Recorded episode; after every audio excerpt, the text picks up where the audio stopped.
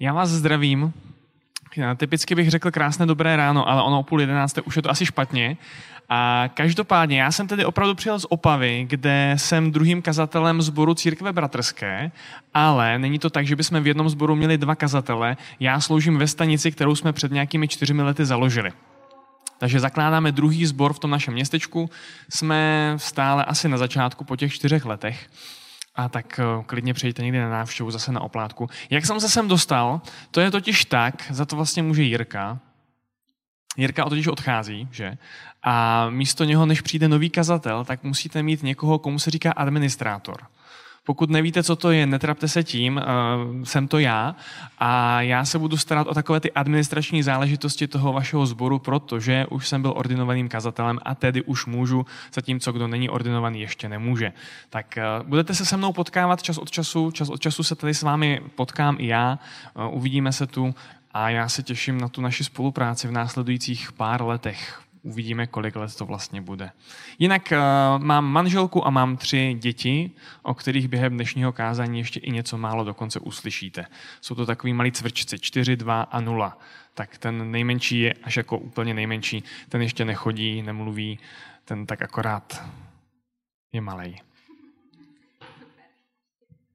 Když už je konec školního roku, tak na co se ty těšíš nejvíc na léto? Co si užíváš přes léto?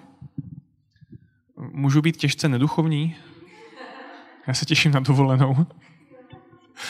Čeká nás teďka už od příští soboty, nás čeká mládežnický tábor, tak na ten se těším taky, ale ptala se, na co se těším nejvíc, tak je, je, je to dovolená. Tak já bych se ráda ještě za tebe pomodlila, než začneme. Tak, Otče, já ti děkuji za tvoje slovo, za to, že je mocné a že, a že proniká opravdu do, do našich duší a srdcí. A tak tě prosím, aby si zmocnil Tomáše, aby mohl předávat tvoje slovo a být naplněný Duchem Svatým. Tak tě prosím, aby si ho vedl a aby si povzbudil každého člověka tady skrze to, co bude říkat. Amen. Tak přátelé, já navazuju na sérii, u které jsem nebyl a mám ji zakončit. To je asi jako kdybyste byl režisér, kdo má dokončit seriál, poslední epizodu a neviděli jste, co natočili ti před vámi. Ano, je to trochu moje chyba, mohl jsem si nastudovat všechno, čím jste prošli, ale já věřím, že i tak se snad trefíme, bude to stále boží slovo a věřím, že i tak to bude to, co Pán Bůh má pro nás dneska připravené. Trošku jsem přepsal název dnešního kázání, mělo to být zasévání ovoce. Já jsem přepsal název na jak předpovědět svou budoucnost. Zní to dobře? Asi nejste zvyklí moc reagovat, co? Zkuste trošku. Já pak potřebuju se vás, děkuju, pak potřebuju se zeptat alespoň na jednu otázku, tak uh, můžeme si to trošku dopředu secvičit. Kdyby člověk věděl, co ho čeká, znal svoji budoucnost, tak se na to připraví.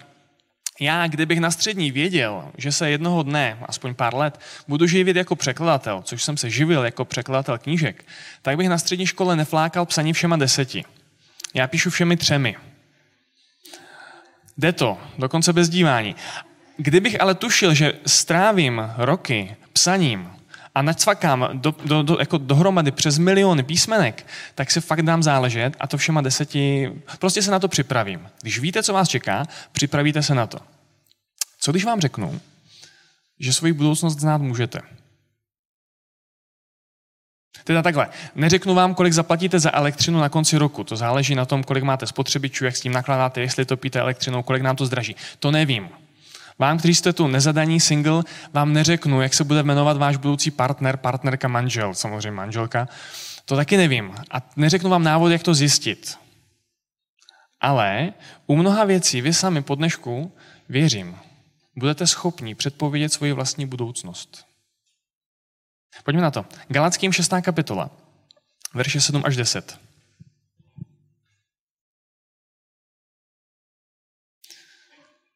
Galackým 6, 7 až 10. Nepleťte se, Boha nikdo neošálí. Člověk sklidí to, co zasel. Kdo zasívá pro své tělo, sklidí z těla záhubu. Kdo zasívá pro ducha, sklidí z ducha věčný život. Nepřestávejme tedy konat dobro, neboť v patřičný čas budeme sklízet bez ustání. Dokud je čas, prokazujme dobro všem a zvláště členům rodiny víry.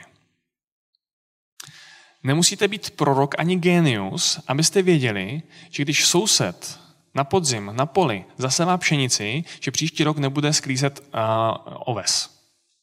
To je jasný. Ani kukuřice mu tam nevyroste. Tohle je zřejmý. Nevíte sice přesně, kolik utratíte za elektřinu na konci roku, ale znova, ve chvíli, kdy vidíte, že máte jeden spotřebí za druhým a kupí se, tak asi tušíte, že na konci roku zaplatíte víc než loni. Tohle není žádná velká matematika. A je to základní obecný princip, podle kterého můžete svou budoucnost velice dobře odhadovat. To, jak se bude odvíjet váš život, se dá odhadnout v mnohem více věcech, v mnohem více oblastech, než byste čekali, jenom na základě tady tohohle obyčejného jednoduchého principu. Podívejte se na to, co zaséváte. A uvidíte, co sklidíte. Na to nepotřebujete křišťálovou kouli, nepotřebujete na to věštkyni, nepotřebujete na to ani boží zjevení. Stačí se podívat na to, co zaséváte. Samozřejmě se dějou věci, slovníkem pojišťoven, eh, zásahy vyšší moci. Jo? Věci, které neovlivníte, za které nemůžete, které jste nezaseli a spolu s tím do vašeho života i do těch ostatních věcí zasévají další lidé. Není to až tak prostý, jak se to teďka snažím vykreslit, ale zároveň v tomhle jednoduchém principu je neuvěřitelná síla. Co zaseješ, to taky sklidíš.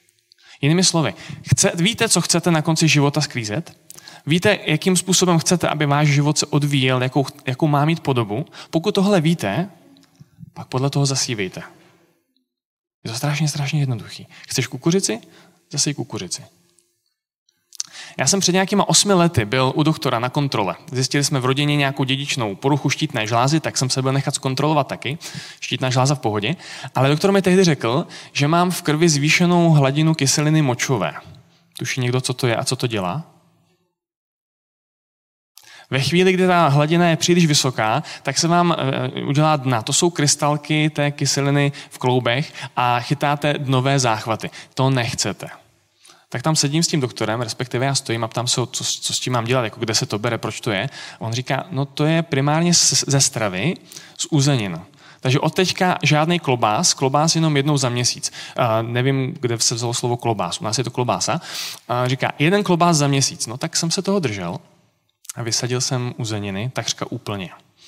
A je to trochu blbý, já jako síry mám rád, ale uzeniny taky. A teď sedíte vedle své manželky a vidíte, jak si tam ukrajuje zkus, kus toho uzeného a vy už tři dny jíte jenom ty síry.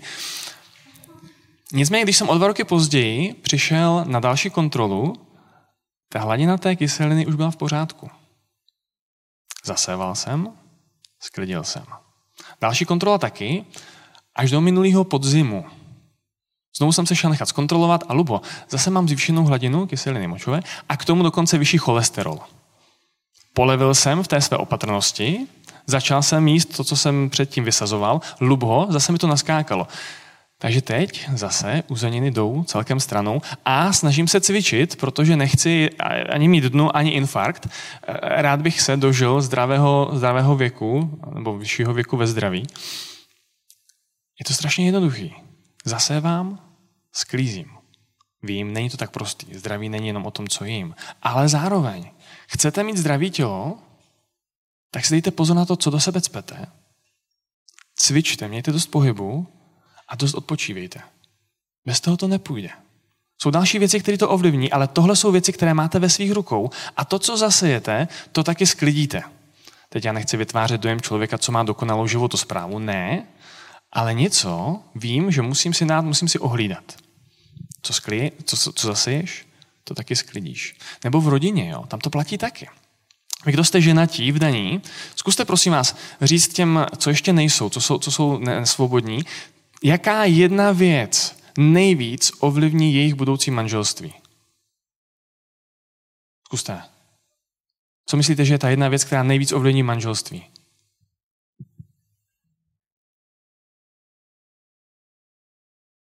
Co to?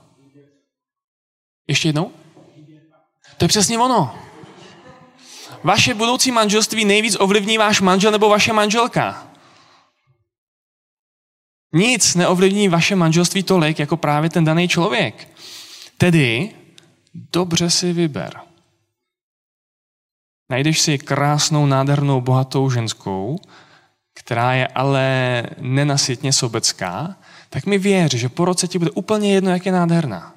Bude ti úplně jedno, kolik máte na účtu a budeš mít mizerný život. Protože jsi špatně zasel. A sklízíš to, co jsi zasel. Zasej líp. Chceš hezký manželství? Zasej líp. Nic proti krásným bohatým ženám. Ale to pro krásný manželství nestačí. Stejně tak, když už v manželství jste, skvěle jste se oženili, máte tu krásnou, bohatou, k tomu nesobeckou a tak dále manželku, pokud člověk to manželství nekultivuje, nezasévá dál, tak ten vztah taky nebude krásný, taky nebude růst. Vztah s manželkou nebude krásný jenom proto, že jste se do ní kdysi zamilovali, stejně jako kukuřice neroste jenom proto, že se vám líbí pole.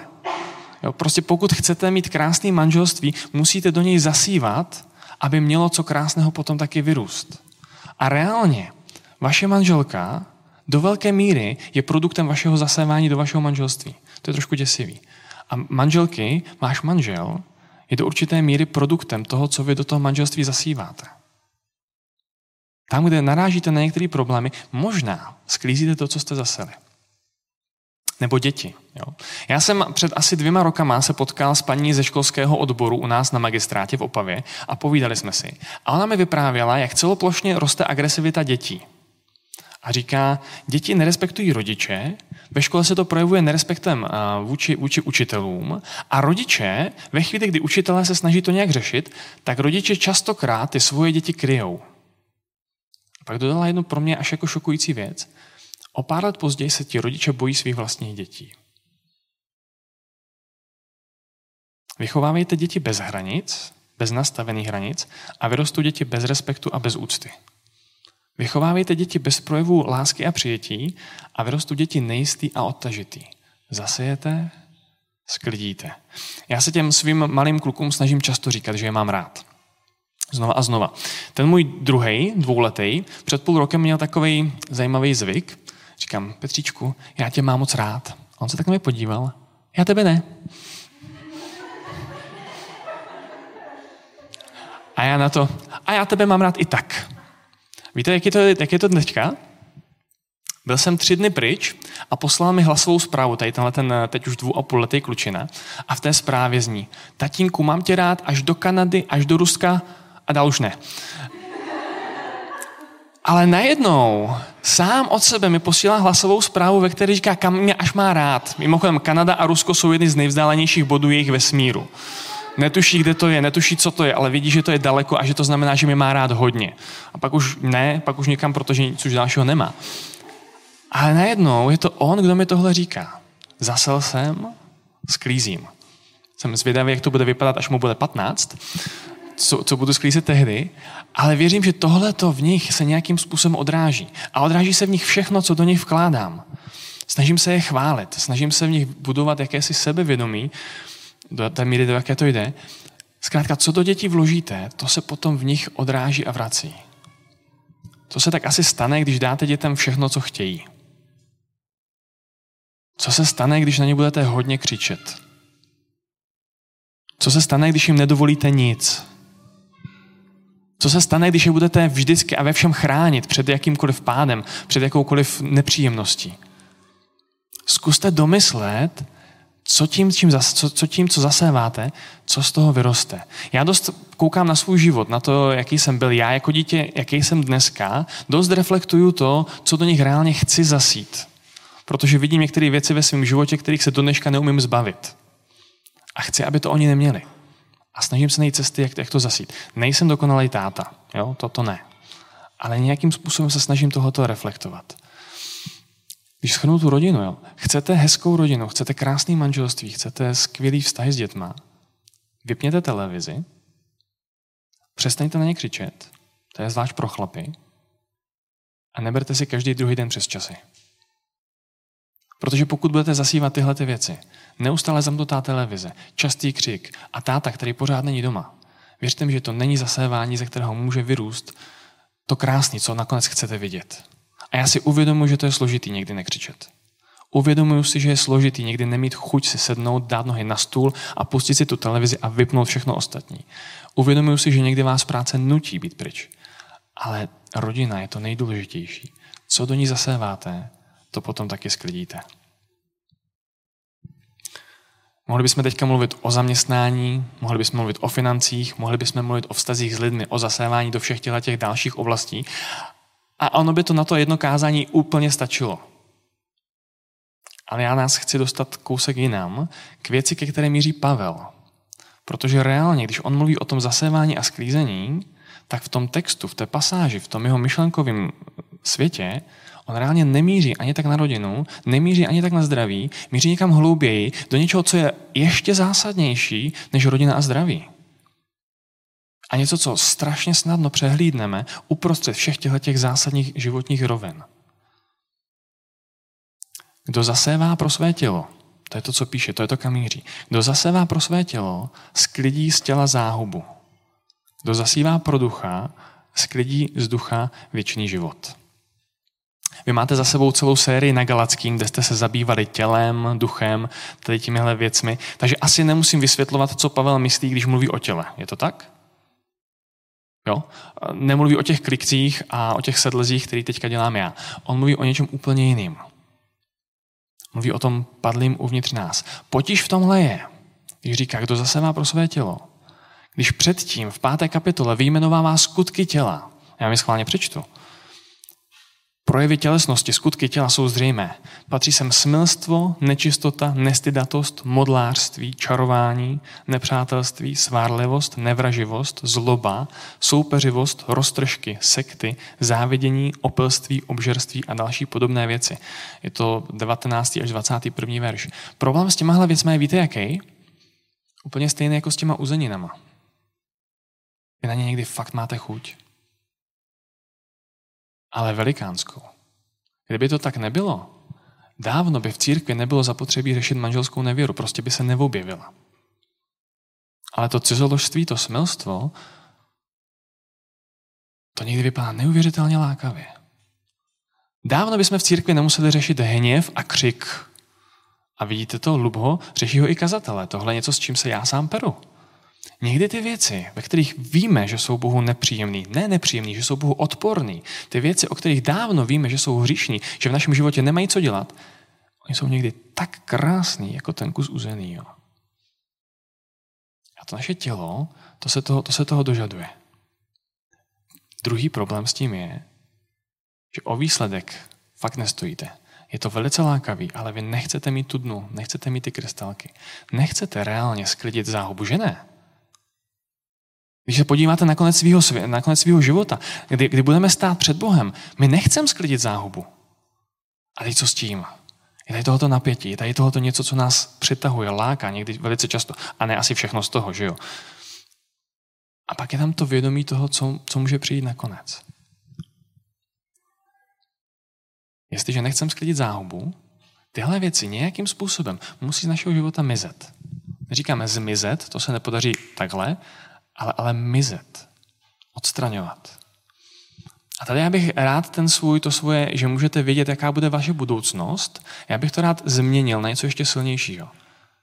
Nesnažte se odhalit, jaká bude vaše budoucnost, utvářejte ji. Rozhodněte se, co budete zasévat. Co reálně chcete, aby vyrostlo, to taky reálně zasévejte. A ta Pavlova rada, toto, k čemu nás tady vede, je zasévejte pro ducha. Ne pro to tělo, ale pro ducha. Zasévej věci, které budují tvůj duchovní život. Který z Pána Ježíše dělají reálně Pána tvýho života a lásku tvýho srdce. Věci, které ve tvém charakteru plodí ovoce ducha. Buď to zaséváš pro tělo, nebo zaséváš pro ducha. A ovoce ducha, o tom jste mluvili. Je ale zajímavý, když bychom se zeptali, jaký ty věci teda jsou, co to teda vlastně máme zasívat, je zajímavý, že když se podíváte do toho textu, tak Pavel na to vůbec neodpovídá. Říká, zasevej pro ducha a vůbec neřekne, co to vlastně je a jak se to dělá. A teď tady jako správný kazatel bych měl asi začít mluvit o Bibli a o modlitbě, že jo? Co? Jo? Ne? Já nebudu. Přišlo by mi to strašně laciný. Ne, že by se člověk spletl. To je vždycky správná odpověď. Jo? Ale to, Pavel místo tohle, on tam píše tohleto. Nepřestávejme tedy konat dobro.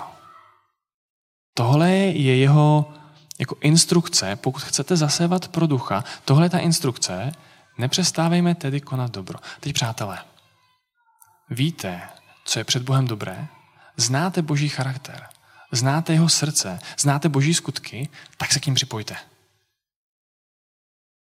Přidejte se k tomu, co je boží. Přidejte se k tomu, co je Bohu libé a nepřestávejte v nich, neustávejte v nich. Neustávejte v těle těch dobrých skutcích. Připojte se k ním svým srdcem i svým životem.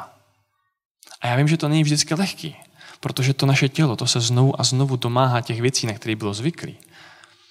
Ale v tuhle chvíli ten zákon sklizně, zákon zasévání a sklizně je nádherně na naší straně. Pavel říká, nepřestávejte konat dobro, neboť v patřičný čas budeme sklízet bez ustání. To je nádherný. Jo, vidíte, představte si toho rolníka, toho, toho, co tam teda zasévá. Dneska už jsou to že jo, stroje, ale představte si tam toho, co tam rozházuje. Je mu horko, protože na něj pálí slunko. Je mu zima, protože fouká vítr a prší. Je mu mizerně, protože ho tlačí nohy. Prostě rozsévá, rozsévá, rozsévá a je to někdy náročný. A pak přijde moment, kdy vidí, jak to pole jak ta kukuřice, ta pšenice, jak mu to tam dozrálo, jak je to hotový a jak to může sklízet. Tohle je přesně ten moment, k čemu upíná Pána naši, naši pozornost. Nekoukej nejenom na tenhle ten moment, to, kde se musíš zříkat těch věcí, které tvoje tělo se dožaduje před Bohem hnusných. Nekoukej jenom na to, že to je někdy složitý. Dívej se na to, co tě čeká. Dívej se na tu sklizeň, která přijde tam na konci. Přijde moment, kdy budeme sklízet, dokud ale máme správný čas na zasévání, tak zasévejme. Zasavíte dnes. Zasavíme to dobré. Činíme dobro se srdcem odevzdaným Kristu. Ve všech možných podobách. A já mám pro vás ještě jeden konkrétní tip, který tam zase píše Pavel. Dokud je čas, prokazujeme dobro všem a zvláště členům rodiny víry. Tohle je jeden z těch, jedna z těch věcí, jakým způsobem můžete zasévat dobro. Je to reálně do velké míry i naplnění toho na ovoce ducha. A je to naplnění toho, jakým způsobem žil Kristus s prospěchem druhých v hledáčku. Snažil se sloužit druhým lidem. Kdyby, kdyby jsme byli v divadle, tady přijde změna scény, ve filmu by přišla změna hudby, to zní strašně hezky, že jo? Jako, jako kázání výborný. Jenže my to nedáváme. Je krásný si mluvit o tom, jak ty věci mají z našeho života zmizet. Je krásný si mluvit o tom, jak máme srdcem patřit Kristu, jak máme žít pro ně, jak se máme připojovat k těm jeho skutkům, jak ho následovat v tom, jaký byl, myslet na dobro těch druhých lidí, jenže my to nedáváme. Teda neznám váš sbor, možná se pletu, jo.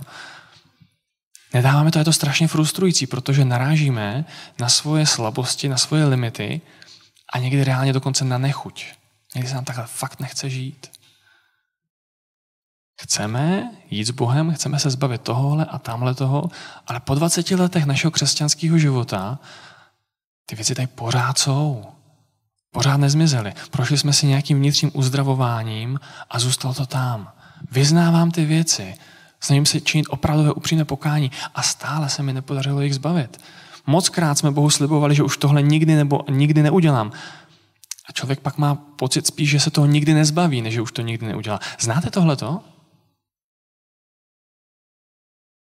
Jedna hlava kýve a jeden, jeden hlas odpověděl. Dobře, aspoň ke dvěma lidem mluvím.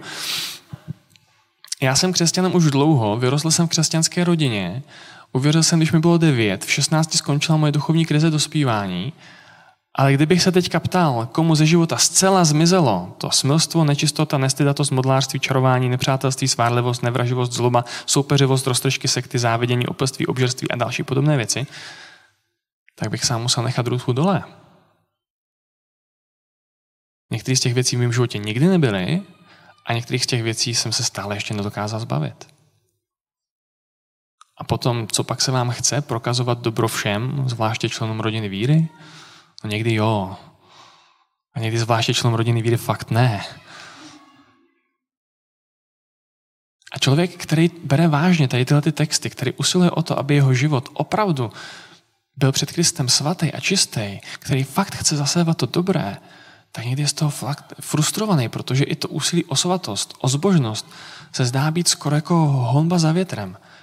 Nedáváme to navzdory nejlepším snahám, navzdory našemu úsilí. Do toho vám Pavel v páté kapitole Galackým píše, říká vám, žijte duchem a nepodlehnete tělesným sklonům. No to je hezký. Jak? Říká, ti, kdo patří Kristu Ježíši, ukřižovali svou tělesnost s jejími vášněmi a sklony. Tak jestli jsem mi ukřižovaný, tak by se neměl vozívat, ne? A člověk ví, že ty, že ty texty jsou pravdivý. Člověk ví, že, že, že to je boží slovo a zároveň naráží na jak, jakoby protichůdnou realitu. Já do toho principu zasévání a sklízení vnesu ještě jeden princip. Princip, který do toho vnesl Kristus, protože on to dal. On prošel životem a on to dal. On těm věcem nepodlehl, prošel tím a vnesl do tohohle principu, vnesl do něj princip milosti a to je úžasná věc.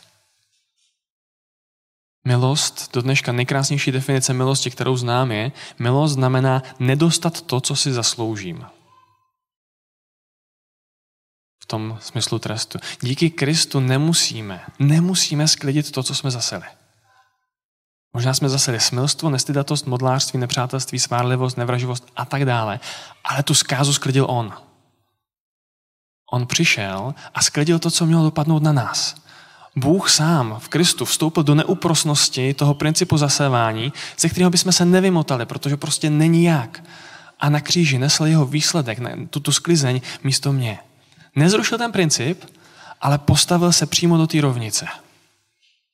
A já vás neznám, vůbec nevím, kdo jste, jaký jste, kde jste. Ale jestli neznáte Krista jako svého spasitele, jestli jste nezažili tenhle ten moment, kdy on vstupuje do té neúprosnosti toho, že co sklidíte, to před Bohem taky, eh, co zasejete, to před Bohem taky sklidíte, tak vám chci dneska říct, že nemusíte. Kristus zemřel i za vás. Zemřel za mě, zemřel i za vás. Nezemřel jenom za mě, že by mě měl radši než ty ostatní, zemřel i za vás, protože vás mě, má stejně rád. Miluje vás stejně tak moc. A nabízí vám odpuštění všech těch věcí. Nabízí vám nový začátek. Jestli neznáte Krista, dělejte s tím něco dneska. Ať tenhle ten princip zasevání sklízení není ve váš neprospěch. On tím ovšem ten princip není zrušený. To, to, to není jako, že, že najednou přestal platit. Ježíš znovu a znovu přechází s milostí na pomoc našim slabostem, ale zároveň nás nikdy nezbavil z odpovědnosti za náš život. To ne. Pokud byste si Krista představovali jako strička, co vždycky všechno vyžehlí před vašima rodičema, vždycky to tak jako nějak urovná, tak to ne, toto jako Kristus úplně není.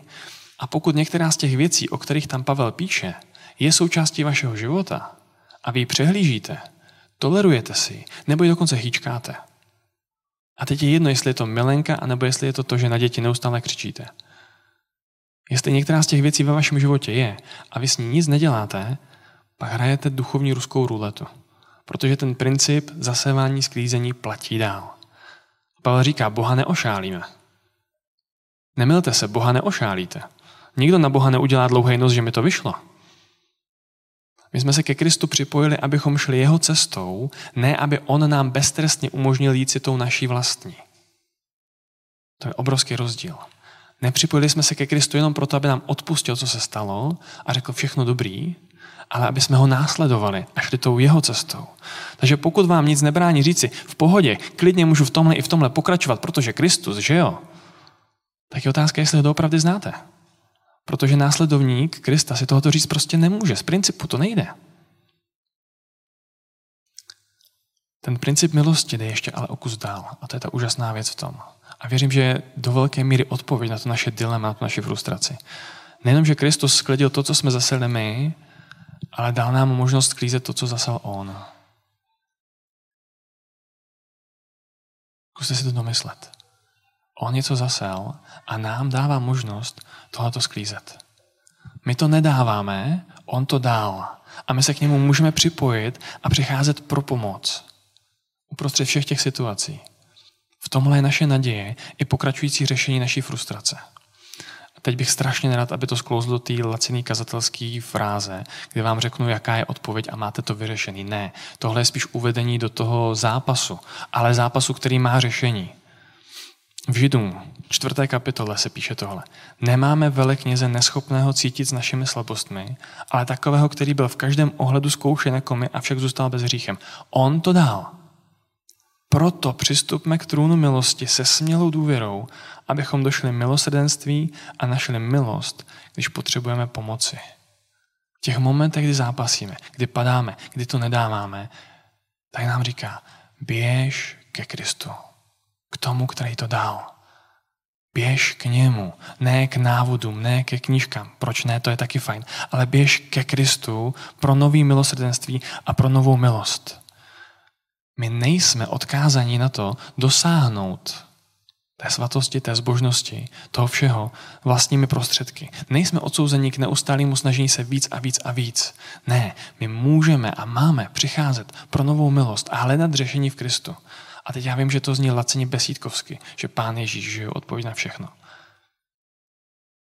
Že přijde moment v životě, kdy člověk zjistí, že on fakt je odpověď na všechno. Už ne ta laciná besídkovská, ale ta opravdová hluboká, ta, která vám deset let nedávala smysl a najednou objevujete, no jo, Kristus, on. U něj můžeme nacházet novou sílu. U něj můžeme nacházet to, co nás přenese přes ty naše boje, nebo skrz ně do vítězství. Ne lacinýho, nejednoduchýho, ale s Kristem se tam dává, dá dostávat. Častokrát jsme zvyklí náš hřích a problémy v našem životě řešit frontálním útokem. Prostě toto napnu všechny svoje síly, eh, kousnu se, svoji vůli to prostě jako urvu. Já nevím, jak jste na tom vy, já to nikdy neurval. Nic proti jako snaze. My se máme snažit. Že jo, to, to, jako, to není, že to všechno za nás udělá. Ale reálně svoji sílu musíme nacházet u něj. Boj s naším tělem na prvním místě je v tom, že následujeme ducha. Že jo, to je, to, to je to, ten protipol, který tam Pavel vykresluje. Je to to, že si přicházíme ke Kristu, k Bohu, k němu pro pomoc, pro to, aby nás změnil. Kdy si přicházíme nejenom pro odpuštění, ale i pro vykoupení a spolu s tím pro novou sílu a novou motivaci. Znovu se setkáváme s ním a nacházíme v něm víc než jenom instrukce, co dělat nebo co nedělat. Nacházíme v něm jeho, který do nás potom vlévá to, co je zapotřebí. Nacházíme v něm toho, kdo vede naši víru. Nám uděluje milost za milostí. Kdo v nás působí, že chceme i činíme, co se jemu líbí. To jsou citace z různých pasáží Bible. Tohle v nás dělá on. Změna sice nepřichází potom nárazově, ale po kouskách tak, jak přicházíme ke Kristu. Poslední věc, kterou tedy chci říct. Přicházejte ke Kristu stále a toužebně. Tak jako se vracíte ze školy každý den domů a těšíte se a nikdy se vám to neomrzí, neřeknete si, že už se domů nechce, radši už zůstanu tady ve škole. Tak jako z práce odcházíte domů na víkend a těšíte se, že bude zase klid, takhle toužebně neustále přicházíme ke Kristu, bez toho, že by se nám snad přejedl, znechutil, už mi to nebavilo. Vždycky se rádi vracíte domů. Vracejte se znovu a znovu ke Kristu pro novou sílu. Pokazíte to moc krát, každý z nás. Ale znovu a znovu v něm můžeme nacházet odpuštění, novou sílu, novou motivaci a růst skrz tyhle ty věci. A s ním, v jeho síle, zasévat to, co jednou chceme doopravdy sklízet. Amen. Já jsem slyšel zvykem se modlit nahlas po bohoslužbě a já tomu naprosto nevěřím.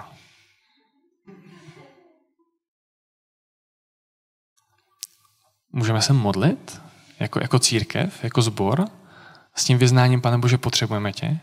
Pane Ježíši, přicházej do našich životů. Pomož nám v tvé síle zasévat to dobré. Pomož nám vy, vykořenit to, co tam nemá být. Můžeme? Tak jo.